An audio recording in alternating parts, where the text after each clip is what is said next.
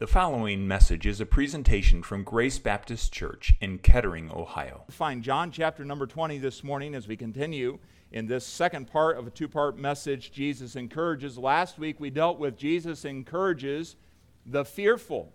Jesus encourages the fearful. And perhaps you struggle with fear and that's understandable. Jesus wants to encourage you. And we listened uh, and, and looked at that last week as Jesus met with his disciples in the upper room there as they gathered on Resurrection Sunday. Now, on the second Sunday from Resurrection Sunday, they're gathered again, and Jesus is going to encourage the doubtful. And so let's look at John chapter number 20 and verse number 24. The Bible says, But Thomas, one of the twelve, called Didymus, was not with them when Jesus came. The other disciples therefore said unto him, We have seen the Lord. Let's say that together. We have seen the Lord. But he said unto them, Except I shall see in his hand the prints of the nail, and put my finger into the print of the nails and thrust my hand into his side. He's referring to the wound that he re- would have received from the spear in his side. I will not believe. Let's say that together. I will not believe. Now, I didn't like the, the sound of that, right? And let's not be there with Thomas, okay? But he said that, and I want you to realize they're coming to him and saying, We have seen the Lord, and he is responding, I will not believe. Verse 26 And after eight days again, his disciples were within, and Thomas was with them. Then came Jesus, the doors being shut, and stood in the midst and said, Let's say it together, Peace be unto you. Then saith he to Thomas, Reach hither thy finger, and behold my hands, and reach hither thy hand, and thrust it into my side. It's almost like uh, Jesus heard what he had said earlier in the week, huh? Have you ever come to church and th- uh, thought, you know what? Did someone tap my, my house this week? Huh? Isn't that just like our good Lord? He does it here. And so he, he says, And thrust it into my side, and be not faithless, but believing. Verse 28 And Thomas answered and said unto him, my Lord and my God. Say that with me, my Lord and my God. Jesus saith unto him, Thomas, because thou hast seen me, thou hast believed. Blessed are they that have not seen and yet have believed. That's where you are today. You haven't seen and many other signs truly did Jesus in the presence of his disciples, which are not written in this book. But these are written. That ye, all you, that ye may believe that Jesus is the Christ, the Son of God, and that believing ye might have life through his name. Mm, I'm glad for that. Let's ask Him to bless our time together. Thank you, Father, for this passage of Scripture. Now, would you be our teacher and would you uh, just quiet our hearts in this hour before your word? Lord, I acknowledge that any spiritual work that's going to happen today is going to be a result of your working by your Spirit. So we give, we ask you to do that. Lord, set me aside. Would you work um, by your Spirit in our hearts together. And would we grow? And uh, would you encourage and strengthen faith today? We pray in Jesus' name. Amen. And you may be seated. Thank you for standing. These guys are in this upper room uh, somewhere in Jerusalem. Remember, last week they had shut, they had bolted the doors uh, because they were so fearful. These are the men that the Bible says later on in the book of Ephesians that they would provide the foundation of the church. Not that they would be the, the pope of the church or the dictators of the church, but Jesus would use them sort of as the foundation uh, to build his church or begin building his church in that day. Jesus himself is the chief cornerstone, according to Colossians 1 and verse number 18. He is in the church to have preeminence. So, no apostle, Peter himself is not to have preeminence over, uh, over the Lord Jesus Christ. Jesus Christ deserves all preeminence within his church then and within the Grace Baptist Church now. And so they're gathered together there as these men that God was going to use in a very special way, but yet they're so fearful, and today we see very doubtful. Doubtful that Jesus had risen from the dead just as he said he would. And I find that as last week Jesus comes to the group, he uh, relieves their fears, he helps them, he makes them glad. And, and when we gather together in the name of Jesus, in the presence of Jesus, and around the word of the Lord Jesus, all sorts of good spiritual things happen in conversations after last Sunday morning service and in last Sunday night service. And, and on Wednesday night, I've been talking to people and how Jesus is working in your hearts in spiritual ways. When we gather together, you can expect that God is going to do something in your heart. And when we don't gather together, you cannot expect that same working that He does within the assembly of His saints. So as they've gathered together, everyone is there Judas is gone. He's already committed suicide, which is another subject, and we need to deal with it some point. Uh, some point. If you have questions about that, ask. But he is he is so overtaken with the the grief of of his of his uh, uh, rejection and of turning Jesus into the to the uh, to the religious leaders. He ends up taking his life,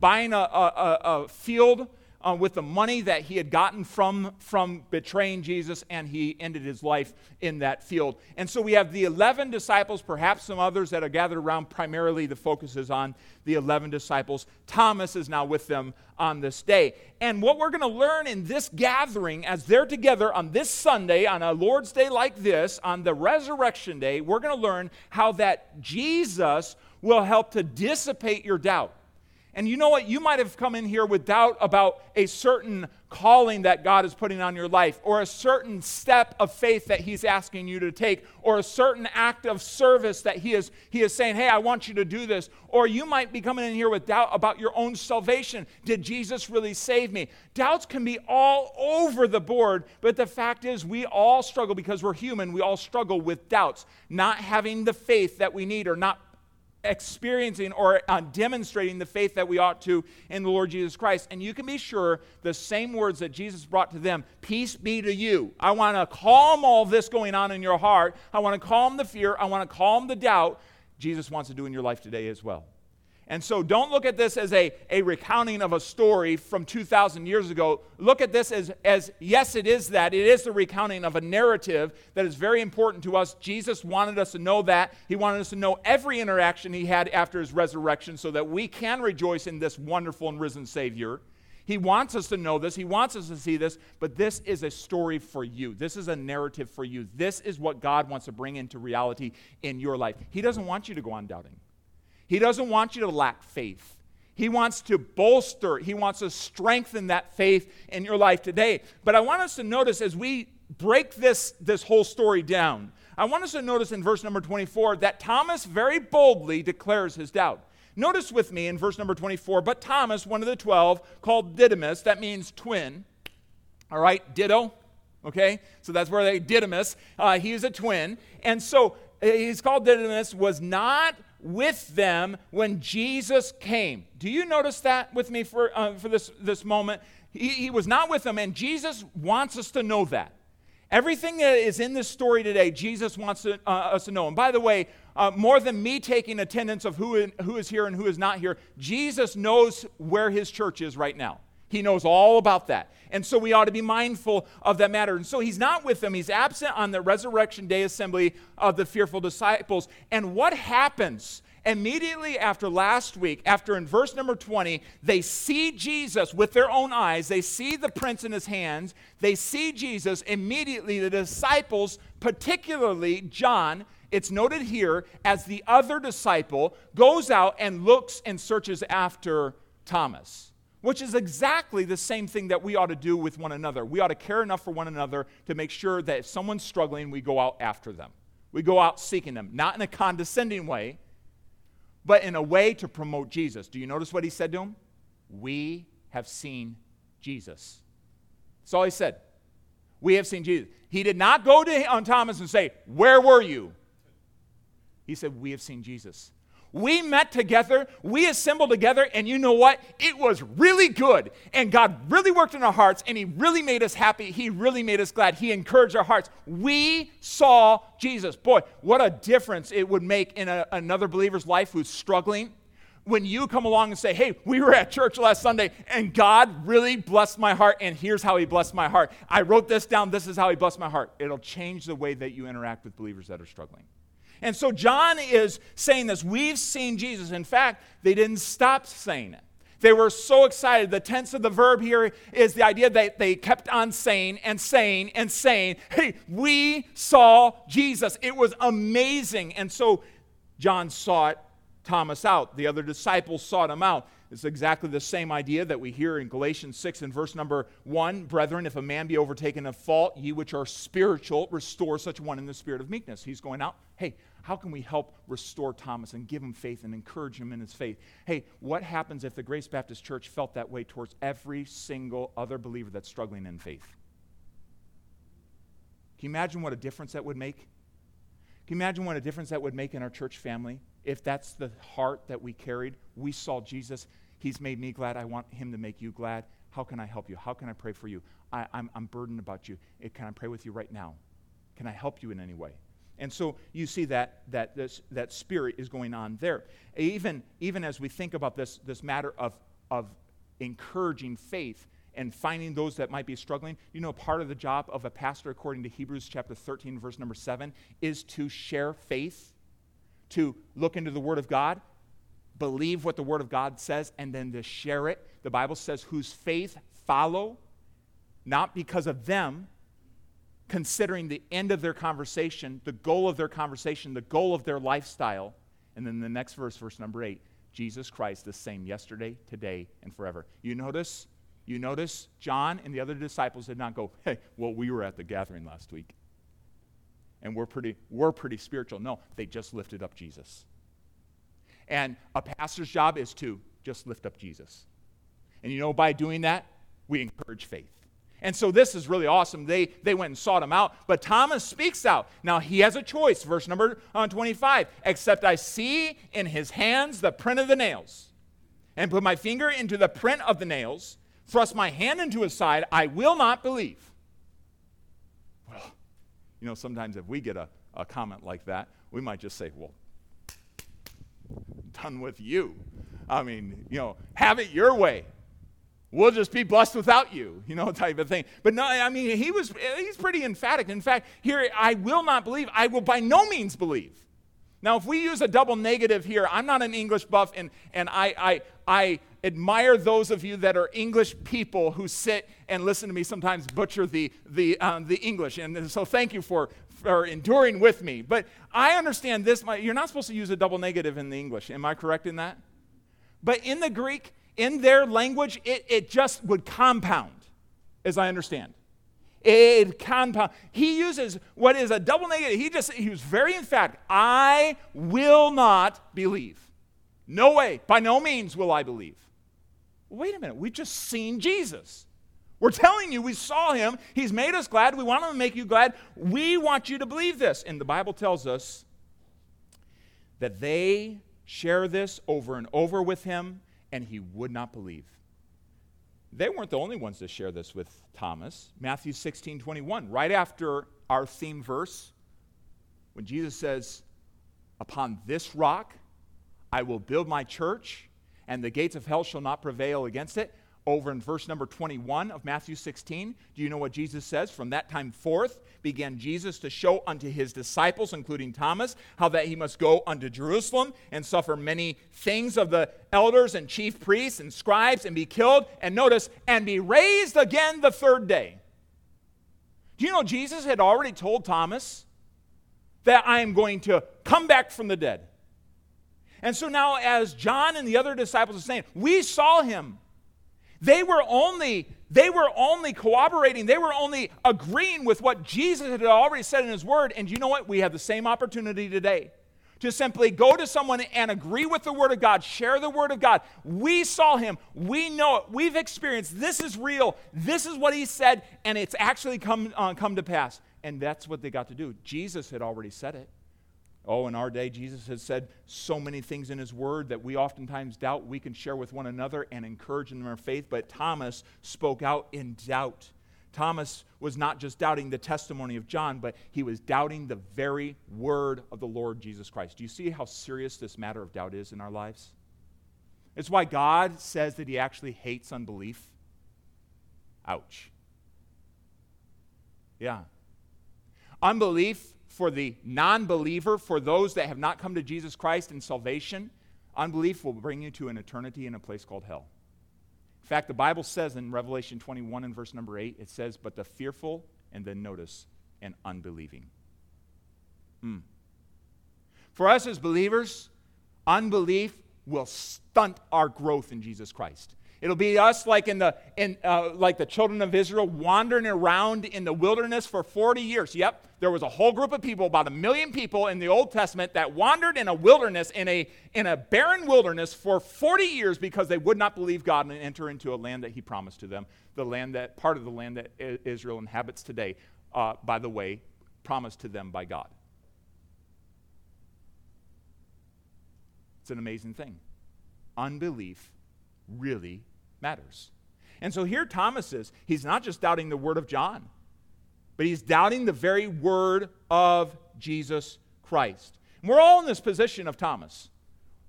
In reality, none of us has seen Jesus Christ.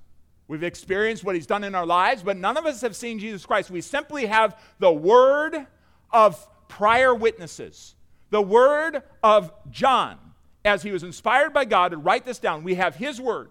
We have the word Paul, who saw Jesus on the road to Damascus. We have all these different words. We are in the same position as Thomas to believe and not have seen.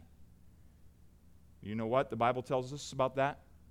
Oh, it's a wonderful thing to have an eyewitness. But the Bible tells us in 1 Peter chapter number 2 Peter chapter number 1 verse 19 that we have a more sure word of prophecy. Right here. Oh, I wish I could just see Jesus. No, you have a sure word of prophecy that's been, uh, stood the test of time, that has come down through the ages, and is declaring to you that Jesus Christ is risen from the dead. That he was not just seen of one or two or 11, but he was seen, according to 2 Corinthians, uh, 1 Corinthians chapter number 15, by over 500 at one time. Any court of law would accept that as verifiable, unverifiable information. He is alive and he sits at the right hand of the Father right now, and we are waiting for him to come and to receive his church unto himself. And what a great thing that that is. Second Peter, we have a more sure word of prophecy. Verse number 20, knowing this first, that no pro- um, prophecy of the scripture came by any private interpretation. This was not thought up by man, this was sent from God. As God moved along, holy men of God, to write down he bore them along by the Holy Spirit to write down these incredible facts, declaring to us that Jesus Christ did live, Jesus Christ did die, and Jesus Christ did rise again from the dead. Thomas had that opportunity to believe it then, but he wouldn't. The declaration of doubt. But I want you to notice how set he was in this doubt, the duration of his doubt. The Bible says in verse number 26, look at it with me, and after eight days, Okay, we have Sunday, Monday, Tuesday, Wednesday, Thursday, Friday, Saturday, Sunday. After eight days, we have them gathering together again. And I want you to think about eight days for a moment. A lot can happen in a week's time, can it? Some of you have had lousy weeks, right? A lousy week. How many of you say, I, have not had such a grand week this past week? All right, some of you. How many say, boy, it just it couldn't have been better? Hey, want to talk to those folks right now. I, and it was just kind of in the middle, right? Uh, so the, the fact is, eight days, a lot can happen within a week's time. Uh, the truth is, I said last week, and I, I praise the Lord for life and the gift of life. I said last week, I don't know if this will be my last me- message that I preached last week. I don't know. Fact is, God has tarried in all of our lives. He's given us life. Well, a lot can happen in eight, uh, eight days. There's eight mornings. means eight sunrises. There's eight laying down and putting a head on a pillow. And all the thoughts that swirl around that time. You can't get to sleep right away. You know how your thoughts just run and run and run, and some of you ladies say, "Yep, I know how the thoughts just run and run and run." And I, all that I need to do, it just can't can't stop. You know that spinning wheel. You know the thoughts. It's 24 meals. if they ate three meals a day. That means there's the sitting down and taking in the food, taking time to think, talk. 192 hours. There's a, a 11,520 minutes. There is if the averages today are right, I don't know, but there's, there's about 128,000 words, unless you think that men speak a ton more than, uh, than women, or vi- vice versa, I should say. It, it, it averages out pretty close. And some of you say, nah, that's not my experience. All right, well, it averages out pretty close, but there's a lot of words that are said in that.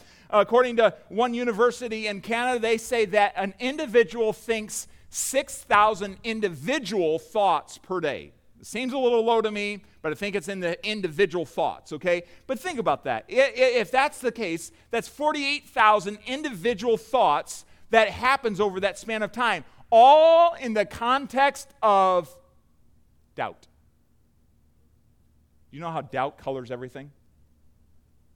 Kind of makes the dinner conversation gloomy, makes the time before you fall asleep kind of oppressive sunrise doesn't look very great.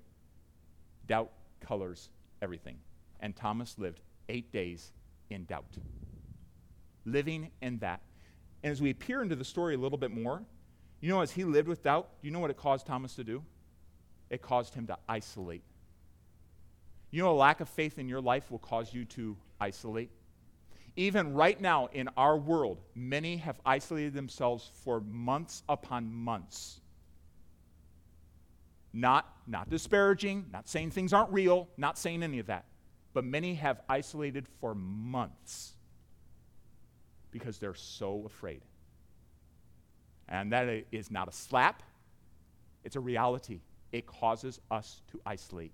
When we live in fear or lack of faith, it causes us to isolate. What else did Thomas do? Well, think about it. Thomas wasn't with them. He didn't gather with them. He was the only one out of that group that did not gather with them. He isolated. But Thomas also very much exaggerated. In, in, verse, in verse number uh, uh, 20, 27, we find he goes, Except I thrust my hand into his side. Now, let's just be honest. That's just gross. No, really. I mean, just Come on. You, get, you get surgery. I'm not going to believe he had surgery until I can put my hand in his wound. Really? And even the language here is, is one of, of, of just kind of a you know, forceful thrusting, an exaggeration. You know, it is real that when we are in doubt, when we're lacking faith, we can exaggerate, we can blow things up, we can become skeptical in the way we can over over and make something a bigger I- issue than it is. All when we're in, uh, in living a life of doubt. And Thomas was that. You notice what else? He questioned his friends. You know, Thomas had spent a lot of time with John. You know, John wasn't perfect, but the Bible doesn't record a time where John lied to Thomas.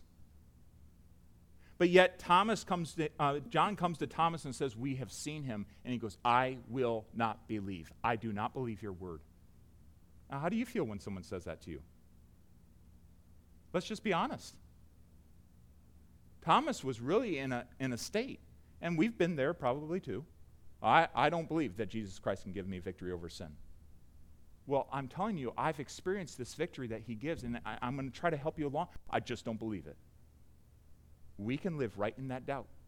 And we can walk in the same way that Thomas did. But here's something that's very important. I, I, I, believe the Lord is very careful, and I was telling my wife yesterday, it is amazing to me. I, I did not anticipate this as, we, as we're going through this, this 40 days after the, the resurrection. I did not anticipate how absolutely practical each one of these appearances were that Jesus was making in his different disciples' lives. How absolutely practical they were to our, our living in this day because he's dealt with them. He made them glad as an assembly. He's met with them one on one. He's meeting with them on their journeys. It's amazing what he's doing. We're going to see him restore. And the next time that we're together, it's just really amazing. He promises just all these different things that he's doing in these, in these after the resurrection appearances. And it's amazing to me that in this particular one, God seems to highlight not just the doubt, but the importance of the assembly. Now, I don't think I'm stretching that at all. The importance of what we're doing here today to your faith and the strength of your faith. I'll hear someone say, I don't need to go to church in order to be a Christian. And you know what? They're right. If you've said that, you're right. You don't need to go to church in order to be a Christian. But if you're going to be a strong Christian, you need to go to church. You need the assembly. Do you believe that Jesus really designed something that you don't need? Now, I get it. Church is not, is not perfect. You'll hear us say from time to time, you know, we're not perfect around here. We're all on a journey. And believe it or not, you're going to get hurt somehow, some way, by someone in this assembly at some point. And the Bible gives us instruction on how to work through that and be right and to love each other, and love covers a multitude of sin. But the fact is, as imperfect as this assembly is, we need this assembly. And as imperfect as the assembly was that Thomas should have been at, he needed that assembly. And for eight days, he went on in his doubt. And it seems to be indicated by our Lord that it was because he wasn't at that first assembly. He would have seen Jesus there. I like how Warren Wiersbe put it, and I can't improve on it. So he says, because Thomas was, was not there, he missed seeing Jesus Christ, hearing his words of peace, and receiving his commission and gift of spiritual life. You remember back, back last week? After they saw him and were glad, he admonished them for their, their doubt and for their fearfulness. And then he said, As the Father has sent me, so send I you. And he breathed upon them and, and blessed them with the Holy Spirit. Do you know that Thomas missed out on all of that? And you say, well, was he sick? Well, the Bible doesn't tell us he's sick. The, the Bible seems to indicate that Thomas had isolated himself from the assembly. Well, was he hurt? Well, maybe he was. Maybe he was sore at one of the other disciples. I don't know. But the fact is, Jesus showed up at that assembly, and if Thomas would have been there too, he would have not gone through those eight days of doubt. And friends, I'm saying something that's really important.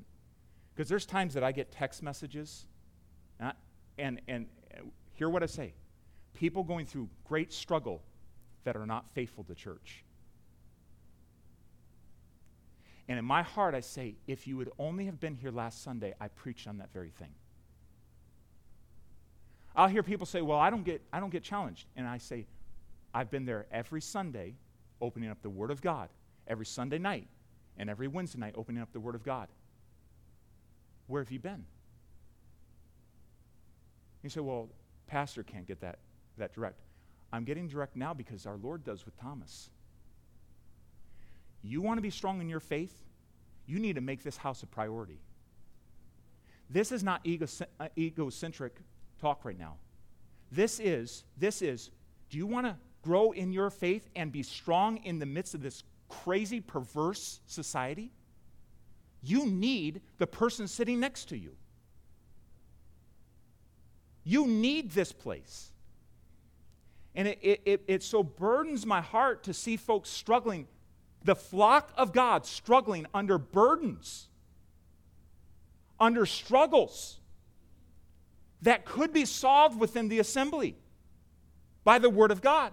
And so, as you think of this this morning, the assembly of Christ followers is essential to you and I living a life free of doubt. Now, the fact is, doubt is going to creep up. And so, what happens? As we come together, we can bolster one another, encourage one another, and strengthen one another as we all hear the Word of God together. I want us to notice, and maybe if you're not following along in the notes, turn there. Hebrews 10 and verse number 23. You say, This is the favorite passage of every pastor. Well, you know what? God has told me to exhort uh, his people to faithfulness. Okay? So, Hebrews 10 and verse number 23. I have noticed something here, a connection that is often missed because we always say, don't forsake the assembling of ourselves together. But there's a connection. Why does God say that? Why does God tell you to be faithful to the assemblies of the saints? In America, it's a very common practice to be a, a one and done in a week. I'm telling you, our church meets together three times a week for a purpose. They met in the early church more than three times a week for a purpose. They were living in persecution. A pastor friend of mine out in Washington, he says, right now, there are spontaneous meetings. They're just gathering together around the Word of God right now. Why? Because they're in revival. They want to be together. There is a need for one another. They're gathering spontaneously Monday night, Tuesday night around the Word of God. He says it's the most wonderful thing in the world. You know, I don't think that in the early church there was uh, this is the, the there was spontaneous meetings. They just needed to be together. And so God says here in Hebrews chapter 10 and verse 23, let us hold fast the profession of our faith without wavering. Well, how in the world are we to hold fast, to be steadfast in our faith in Jesus Christ without any wavering? How? How are we going to do that in this world? We're constantly being barraged. You are being barraged on the job. You know how people look at you and ridicule you. You went to church on the weekend, they look at you and think that you're so crazy. And, and you go to that place that's so judgmental. By the way, uh, invite them to Grace Baptist Church. I, I, I've heard people over and over, I thought I'd experienced judgment, and all I received was love. Praise God. Bring them here.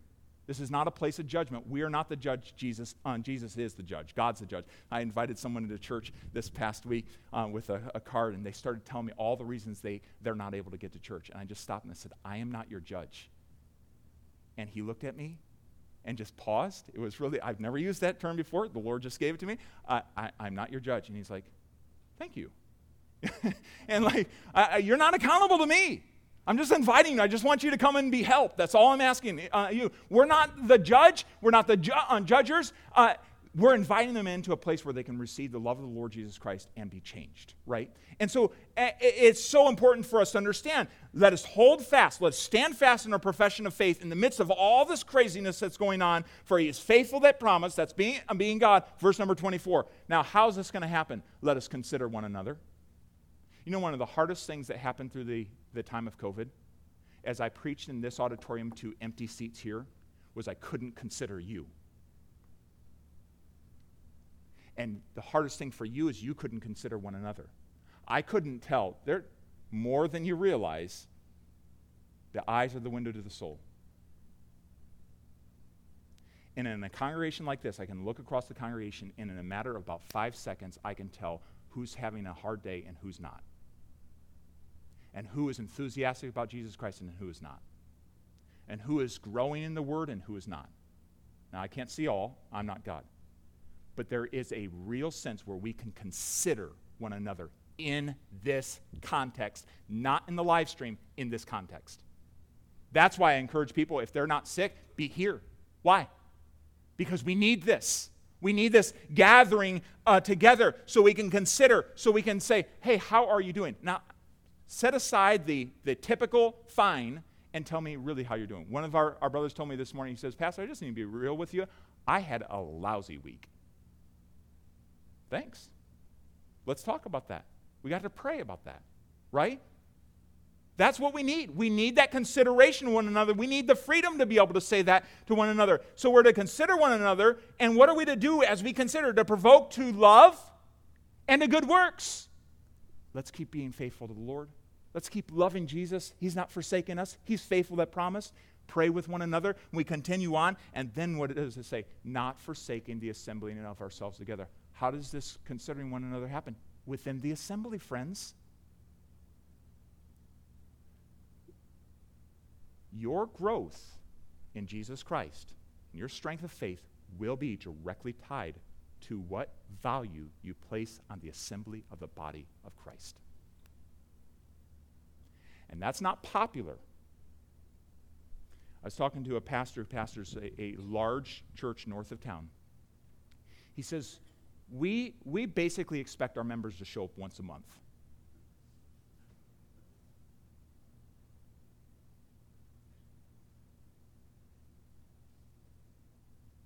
How are we going to grow?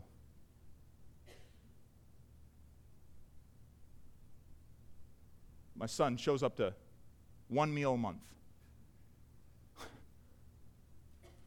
and the flip side of that is I want to ask I want to ask you and just challenging you. Jesus had prepared prepared on that Sunday to minister to their needs. Do you know that Jesus is not here right now? He is by His Spirit. Praise God. How many are thankful for that?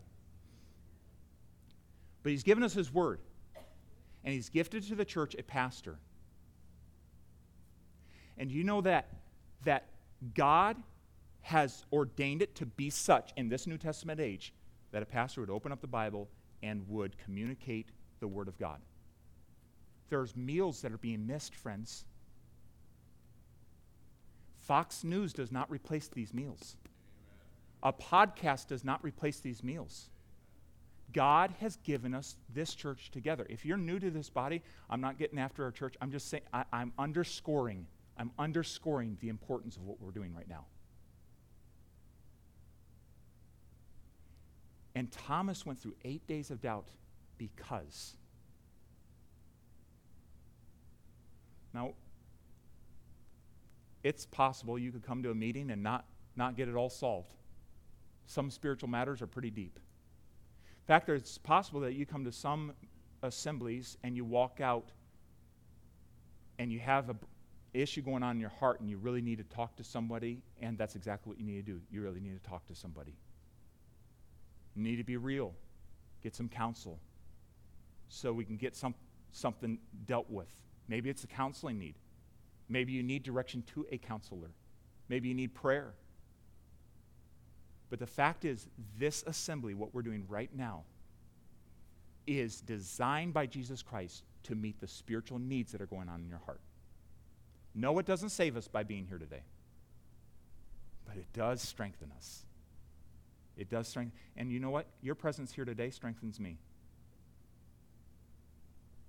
It strengthens me. I'm thankful for the assembly. I'm thankful for the time in Sunday school hour this morning.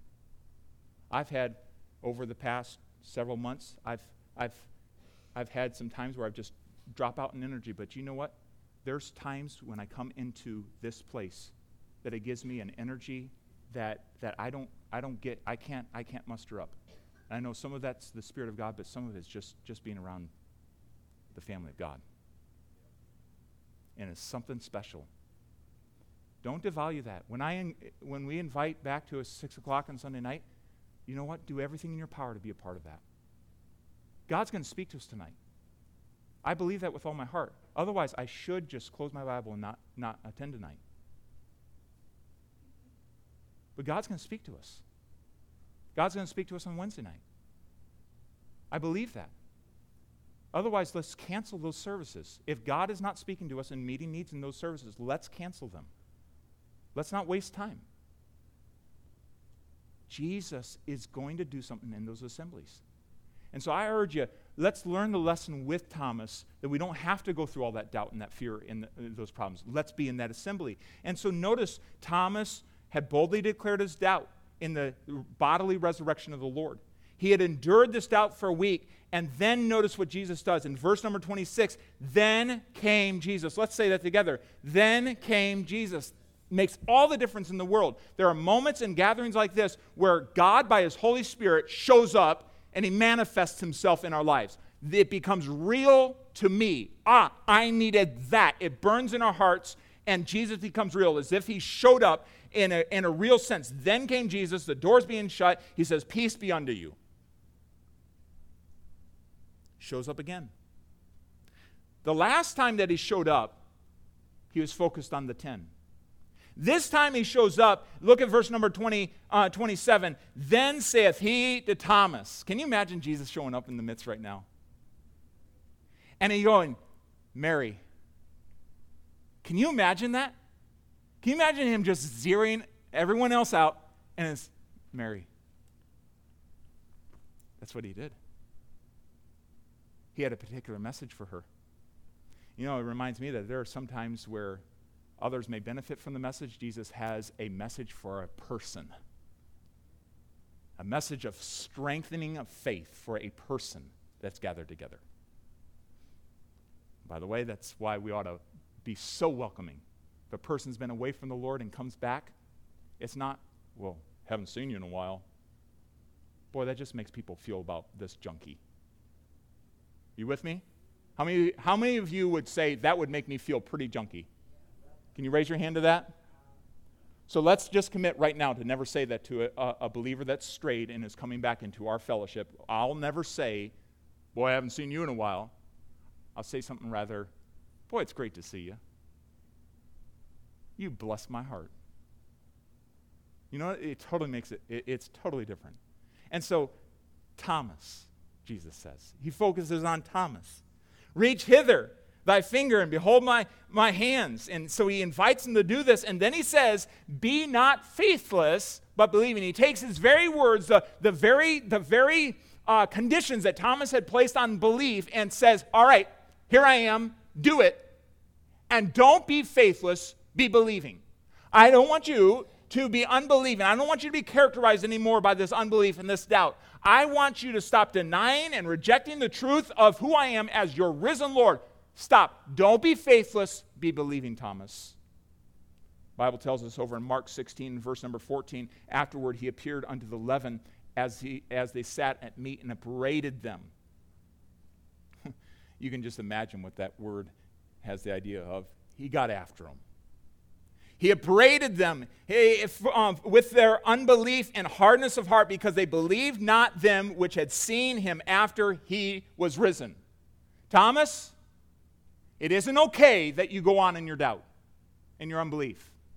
Stop being faithless. Believe. I'm here. I'm here. You know, he says that to us today. Stop being faithless. Believe. I've revealed myself to you. I've given everything that you need. I've revealed myself to you. Thomas repented of his doubt in verse number 28. My Lord and my God, my Lord, my Jehovah and my God uh, My God, he says. He changed his mind. He went a different direction. That's all repentance means. It's not, it's not the turning over of a new leaf. All repentance means is a change of mind that results in a change of thinking and, and, and direction. So he changes his mind. And then Jesus encourages him in his belief Thomas, because thou hast seen, thou hast believed. Blessed are they that have not seen and yet believe. And you know that word blessed is? Is simply happy favored of God are those that believe without seeing. And every one of us have that opportunity to take God up on that specific blessing by believing the word of Christ without seeing the reality, seeing the physical. One day we will. The glass will be taken away. We'll see him face to face. But until then, blessed are you when you believe without seeing. Thomas, there's a great blessing. There's happiness. There's joy in the heart, just like your other disciple friends saw. There's joy in the heart when we take Jesus at his word, when we believe his word, and we believe the witness of others based on his word. Thomas, there's great joy in that. And so he encourages Thomas. Notice he isn't, he isn't beating him up, he's encouraging. There's a great blessing when you believe. Now, I want you to notice this. Where does this leave us? We know Thomas got to this point of believing because he saw and Jesus says there's a great blessing, Thomas, in believing without seeing. But where does this leave us? Let's look at these last two verses. Because some of us here today are in that, that spot of doubt, like Thomas, and we need to go, we need to get to the, the point of belief. We need to put aside the doubt and we need to trust the word of Christ. And so, what does it say there in verse number 30? And many other signs. Let's read it together. Look at it with me. Verse number 30 and many other signs truly did Jesus in the presence of his disciples, which are not written in this book. Okay? So we don't know everything that Jesus did in that gathering. Wouldn't you have loved to be in that gathering? That would have been something else. Many other signs. He proved conclusively to those men he was who he said he was, and he was the resurrected Savior. He proved it. And He's given them the opportunity to write down inspired scripture for you and us today. What an amazing thing. So he says many other signs. Now, why did he why did he tell us that? But these things are written.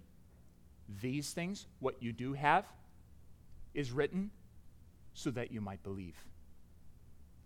What you have in your hand today is written so that you might believe. The Gospel of John, specifically the whole purpose of the Gospel of John, is to help us to understand that Jesus is the Christ, the Son of God, in that we might believe on his name and we might have life through his name. That's the whole purpose of the Gospel of John and the Word of God in general, as a whole book that all leads to Jesus Christ and is a wonderful story of the redemption that God has planned from the beginning of time to redeem fallen man back to himself and reconcile him, uh, us to him through Jesus Christ. What an amazing story. But it's all written down so that we might believe. So, you're in a point of doubt. You're struggling. You're facing some things that you've never faced before. You don't know the way out. You're depressed. You're anxious. You're struggling with this, with this doubt. How do I get through this? Listen, I'm not just going to say go read a uh, chapter out of the Bible and all be good. You, you, pro- you may need some counseling. You may need to, to, uh, to get with somebody and pray, uh, pray through those things. But I am saying the, this is the basis of your cure. This is the foundation of it. This is what you and I need. It pertains to all, it gives us all things that pertain to life and to godliness. This is what Thomas needs. This is what you need. And ultimately, it's Jesus Christ Himself. Jesus is a solver of our problems. Jesus gives us wisdom as we navigate those individual problems, but the deterrent of our doubt is the Word of God. I want us to understand there's no library large enough to record all that Jesus did while he was on earth and all the miracles of our God, but the fact is, what he has given us is everything that you and I need in order to believe on Jesus Christ and accept him as true and as who he said he was. Everything that we need is here. And wouldn't it be amazing if we went to the Bible uh, on Monday and on Tuesday believing that all the answers to my problems and life's problems are found within the, on, the, on the cover of this book? Man, it's amazing. It's right here. I know sometimes people have questions, you know, should I take a medicine? Should I do. Listen, God gives us wisdom.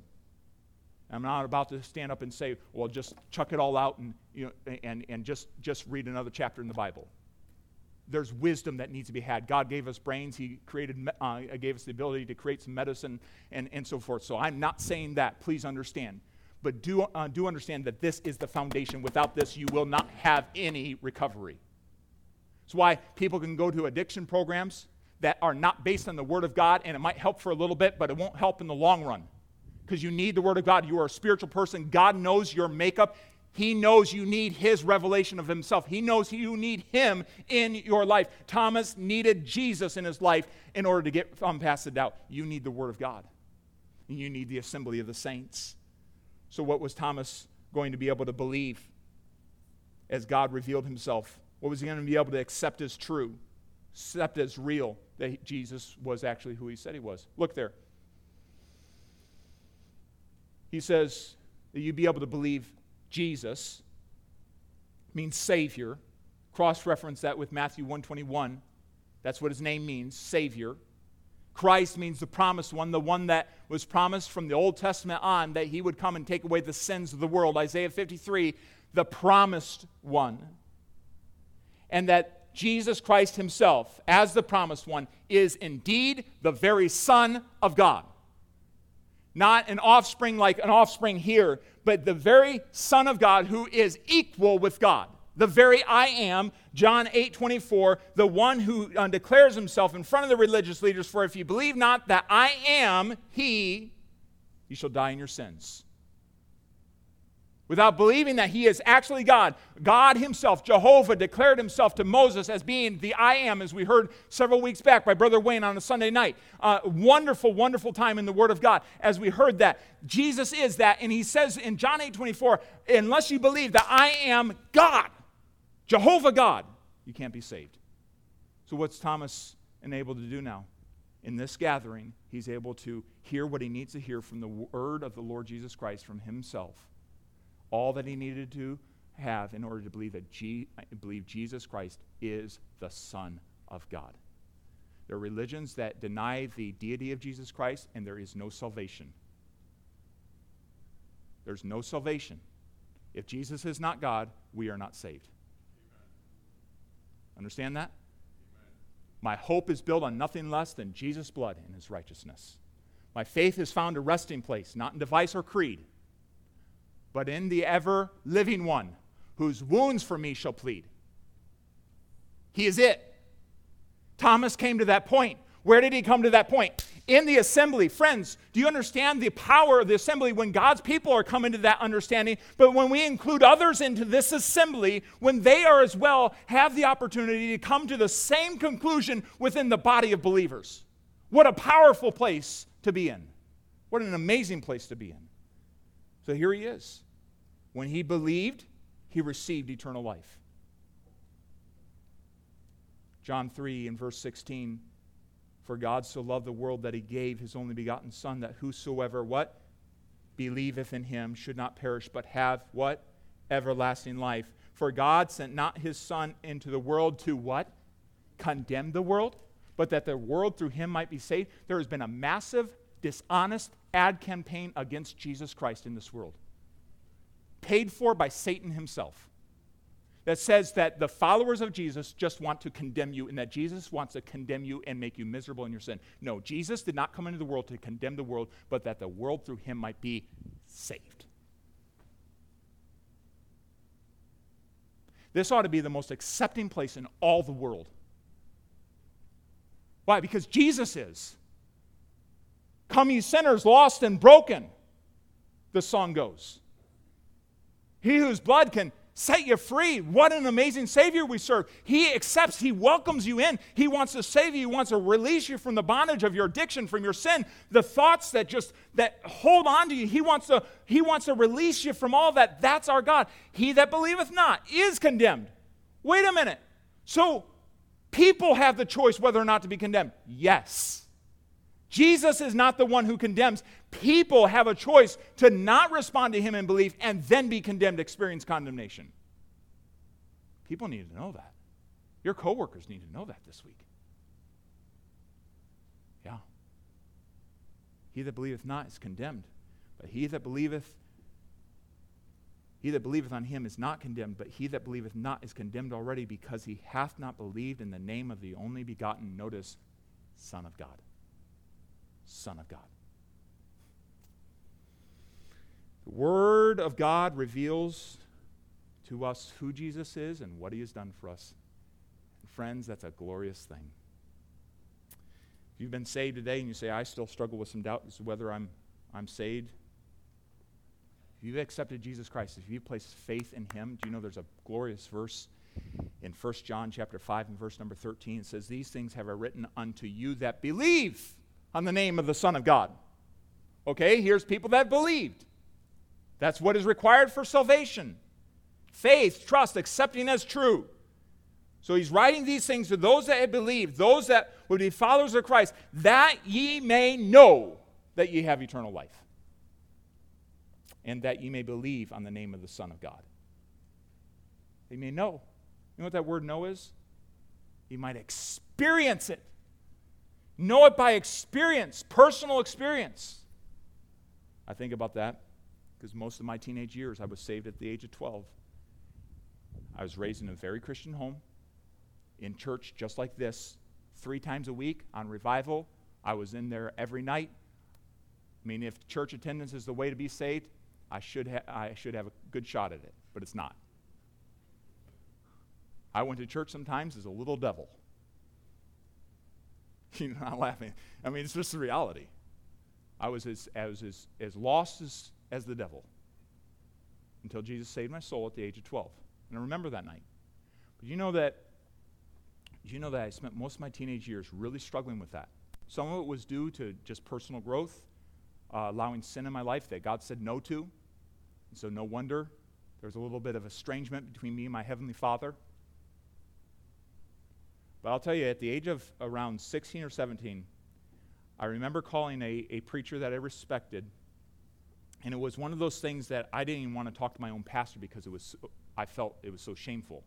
Like, if people are going to think I'm not saved, uh, what are they going to think when they find out I have doubts? Listen, you, let's just put that aside. If you're doubting, struggling with it, just let's talk about it. Let's talk about it. But I called this preacher and I, I said, this is agony for me. Like, I go to bed at night and I don't know if I'm going to heaven. I, I've believed on him. He is the only way I believed, but I go to bed at night and I'm, I'm struggling. I, when my mind is at rest, that's where my thoughts go. That, that was hard. In fact, when Jesus called me to preach, I was still struggling with doubts of my salvation. You say, How does that work out? I don't know. God's amazing. I had more confidence in my call to preach than I had in, in, in salvation in the quiet moments of my mind. It was just, it was just, I was tormented. And I remember calling the pastor and I thank God for his wisdom. And he brought me back to this one thing the one condition for salvation. Have you believed? Well, yes. Then what does the Bible say? He says, I'm saved. Well, and I guess then that settles it. It's not me being a better person. It's not me performing well. It's not me attending.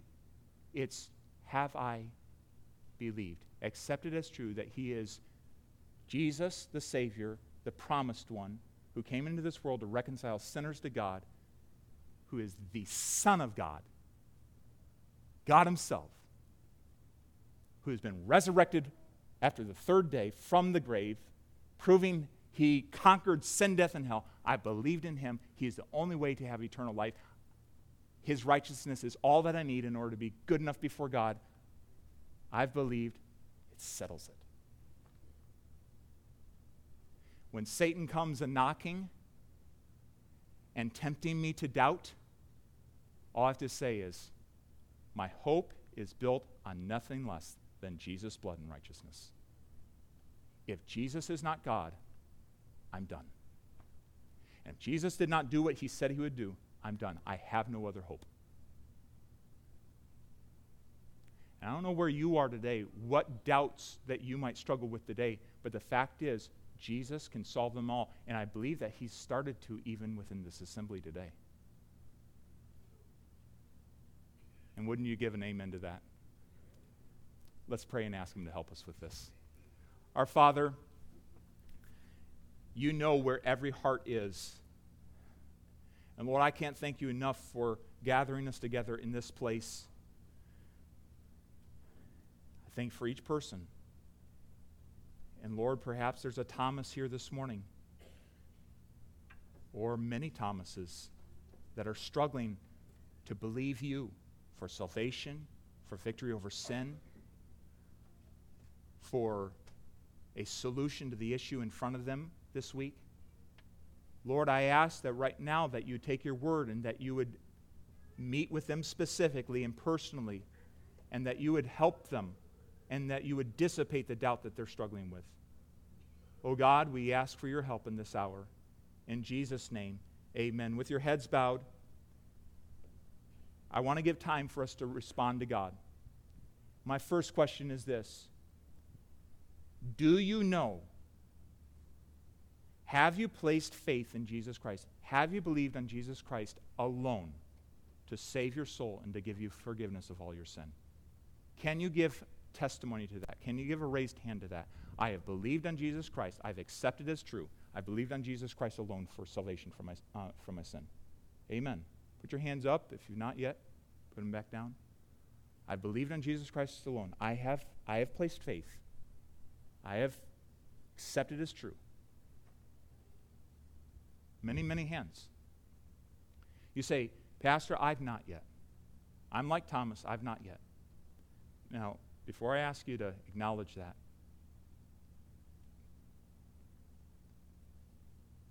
I'm not asking to shame you.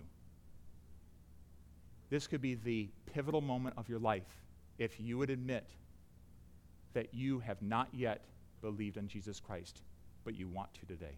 This will be the pivotal moment of your life. Guaranteed. Pastor, I've not yet believed on Jesus Christ for salvation. I've not accepted him as true as the Savior of all the world and as the only way to have forgiveness and eternal life. But I'd like to today. Is there a hand like that today? I've not yet believed on Jesus Christ, but I'd like to today. Give just another moment. Is God working in your heart about this? I've not yet believed I've not yet accepted as true, but I'd like to today. Friend, if you're struggling right now with that decision, could I just encourage you? Jesus knows that struggle. Jesus knows what you're wrestling with, and He wants to save your soul. And before we go any further, I'm going to pray and ask that Jesus would be very real to you, that He clearly show up in your life to help you to make this decision. Father, I believe there's some in here this morning that do not yet know you as Savior. They have not yet believed on you. And Lord, I pray that right now and in this day, that you would show up and that you would personally, like you did to Thomas, that you would, through your word, help them to believe and dissipate their doubt. And I pray that for them in your name. As the music plays, I'm going to give opportunity right there in your seat for you to just simply pray, talk to the Lord about your doubt. Say, Lord, I'm sorry. I'm sorry for doubting you. Sorry for doubting your word. That problem I'm facing this week at work, I'm sorry for doubting that you have a solution to it. Sorry for being like a Thomas. Lord, would you forgive me? Would you forgive me for doubting your capability? Think about it. Do you have a problem facing you this week that's bigger than Jesus Christ? The answer is no. Father, forgive me for doubting you and making this problem bigger than you.